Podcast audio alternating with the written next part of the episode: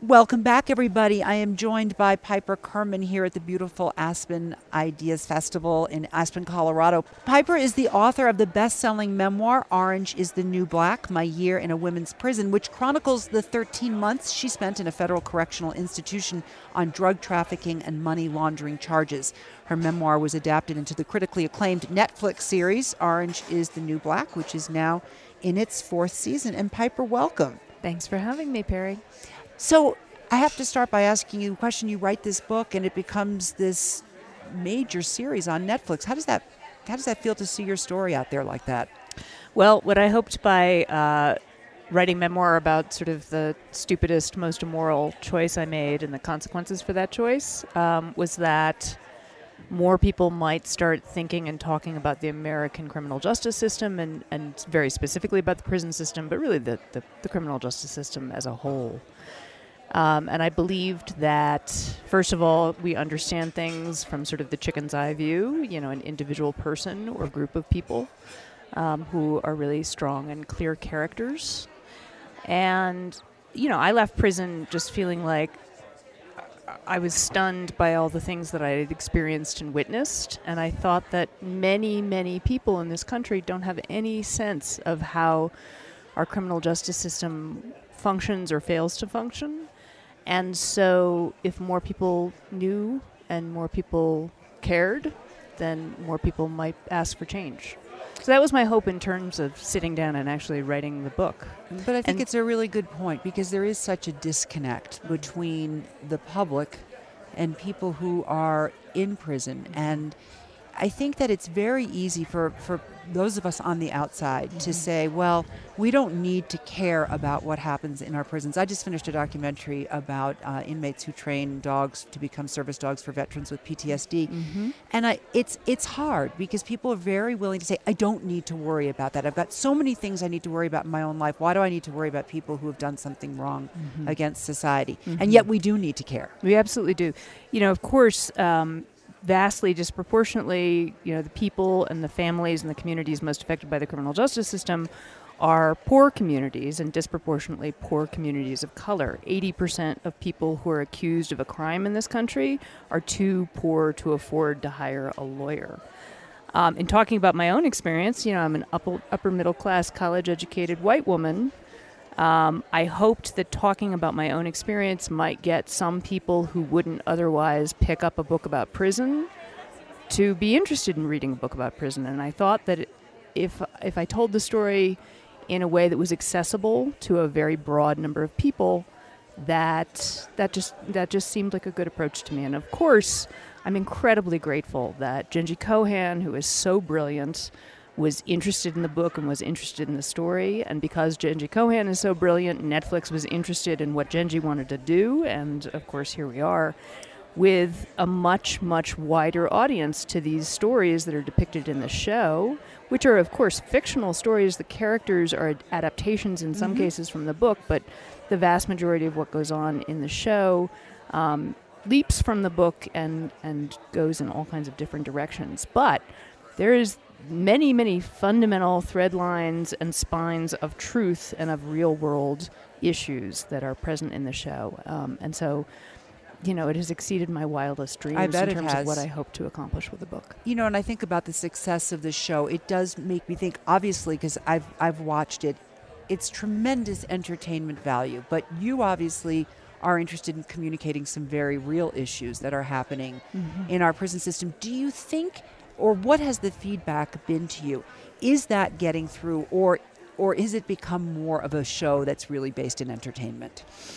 I think that different people come to the show and to the stories that are told in the show with different life experiences of their own. So, for example, very young people, and the show has a huge audience among, you know, high school kids and college kids. Um, young people, particularly uh, fortunate young people, come to the show and have more questions like, is this real? uh, young people who are more street smart or, or you know have been exposed to more sort of troubling situations in their own lives and older people who have sort of seen what goes on in the world come to the show and a little and more so reflect back this really reminds me of something that I know of a coworker or a family member or you know somebody else I know who is in some way touched by the criminal justice system or all the other systems like the foster care system that intersect with the criminal justice system. And so I think that the audience brings their own lived experience to the story. That's true for a book. True. That's also true for a, for a TV show. And what's what's wonderful is that a, sh- a, a, a popular show like the Netflix series reaches literally tens of millions of amazing? people. And they engage with these characters on a passionate level. They care about these characters, who, of course, are fictional women. But what I want, what I hope that uh, many viewers of the show reflect upon is that there are stories that are very similar that are taking place right in their communities, in their local city or county jail, or in the state prison that is closest to their home. And that, you know, these stories tether back to the real world and right into their communities. You mentioned obviously being a woman. Two thirds of women doing time in federal prison are behind bars for nonviolent drug offenses. Um, the targets of those of those drug offenses may be men, but many of the victims seem to be women. In fact, so much so it's been some of these conspiracy laws have been dubbed the girlfriend the girlfriend laws because so many women have been kind of ensnared in this in this system. Did you did you see any of that, and what are your thoughts about um, what's happening? I mean, communities are really being decimated by the fact that so many women are winding up going to prison for these nonviolent offenses. Absolutely. So the vast majority, at least two thirds of women in both state and federal prisons, are there for nonviolent offenses. Now, of course, a nonviolent offense can still have a victim. Absolutely. Um, but you know, the vast majority of women who get locked up are locked up for pretty low-level offenses, drug offenses, low-level property crimes, um, and so the effect that those women's incarceration have has this tremendous echo effect because most women in prison are moms. Most of those incarcerated moms are the moms of minor children. So suddenly, when we choose to incarcerate a mom, her kids are very likely left unprotected. Maybe that family is able to provide for those children, but when we lock up a mom, her kids are five times more likely to go into the foster care system than when we lock up a dad. It's devastating to lose a father into prison or jail, but it's seismic when it's a mother. Um, so the effect on, you know, families and on those broader communities is really, really profound when we choose to incarcerate a woman. And so often we choose to incarcerate women for low level offenses, not for the violent crimes that most concern us. I always say that female incarceration in the United States is a very ordinary and everyday example of how committed we've been to harsh punishment in this country. When we think about the death penalty, when we think about sentencing children to die in prison, we're one of the only countries in the world that would ever do that. um, those are extreme examples because those tend to be, you know, responses to very serious offenses. But when we incarcerate women in the United States, it is a much more ordinary and everyday use of harsh punishment. And I think that that is something to think about because I think, you know, many people are not going to move off of harsh punishment for serious for for murder or for, you know, a very terrible sexual assault. But thinking about whether incarceration is really the best choice for a low-level drug offense, for a low-level property crime, is worth thinking about because it's very expensive to incarcerate people um, broadly, uh, and it's a very expensive intervention to think about um, using a prison or a jail cell as our solution to things like drug offenses. you no, know, not the best way to rehabilitate individuals. no. Piper, in this the two minutes we have left on our podcast, I'm curious, what are you working on now? Right now, I teach nonfiction writing in two state prisons in Ohio a women's facility and a men's facility. My students are amazing and fascinating, and the stories that they are choosing to tell about their own lives are, you know, they're beyond. They're so interesting, they're so heartbreaking sometimes, they're so funny sometimes.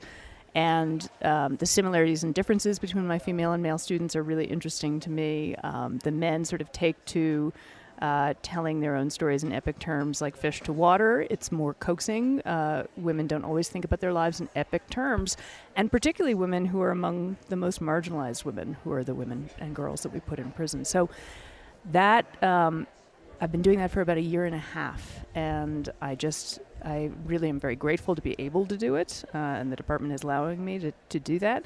And so my students are writing their own stories, and we're also reading first person narrative nonfiction, generally memoirs, by people who have been incarcerated, people who have worked in the system, like prison guards and, uh, and prison librarians, for example.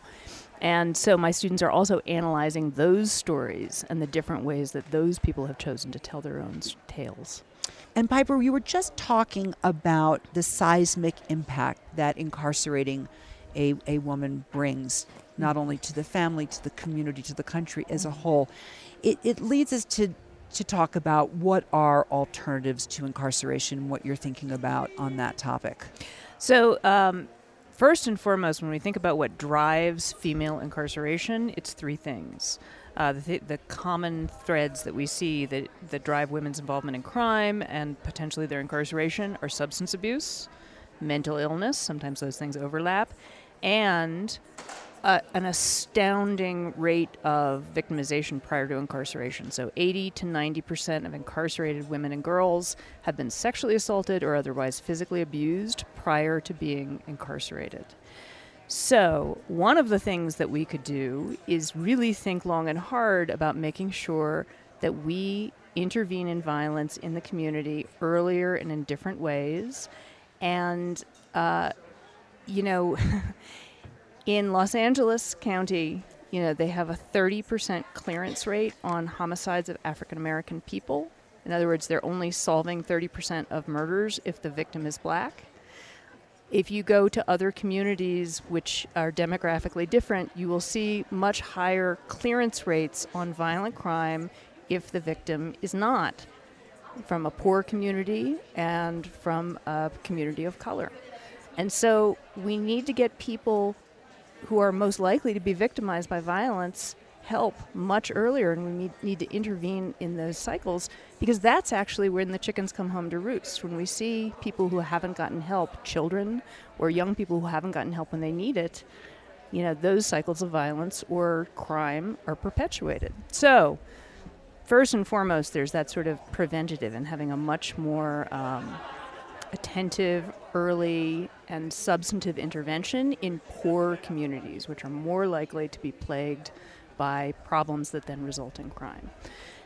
Once a woman is actually in the system or a girl, there, you know, if she's not a threat to public safety, and most incarcerated women are not threats to public safety, um, it makes much more sense to keep her in the community and to get her accountability measures and help that she needs. And so, a good example um, in New York City, where I live, the Women's Prison Association is a is a long-standing nonprofit. It's been around since the 1840s. I've been involved with them for a long time. We have a an alternative to incarceration program called Justice Home, which has been around for about three years, and basically with the consent of a district attorney and a judge who have a case in front of them, a woman who is facing at least a year in prison, if not more, is given the chance to remain at home. Usually, you know, all these women have children. And she has accountability measures and monitoring, but she also gets the help she needs. And that might be substance abuse help, it might be mental health uh, help, it might be educational or vocational help. Um, the success rate is remarkable and people are proud of the program, but the truth is that it is hard to get district attorneys to send all of the cases that those programs merit, alternative to incarceration or even alternative to conviction programs. And there are more and more of those programs around the country, but they tend to get really small caseloads. And there are far more people, both men and women, who could benefit from those programs. You mentioned the these programs that you're involved with. How can people become involved in this issue if they if they want to learn more or if they want to if they want to just become involved in the issue?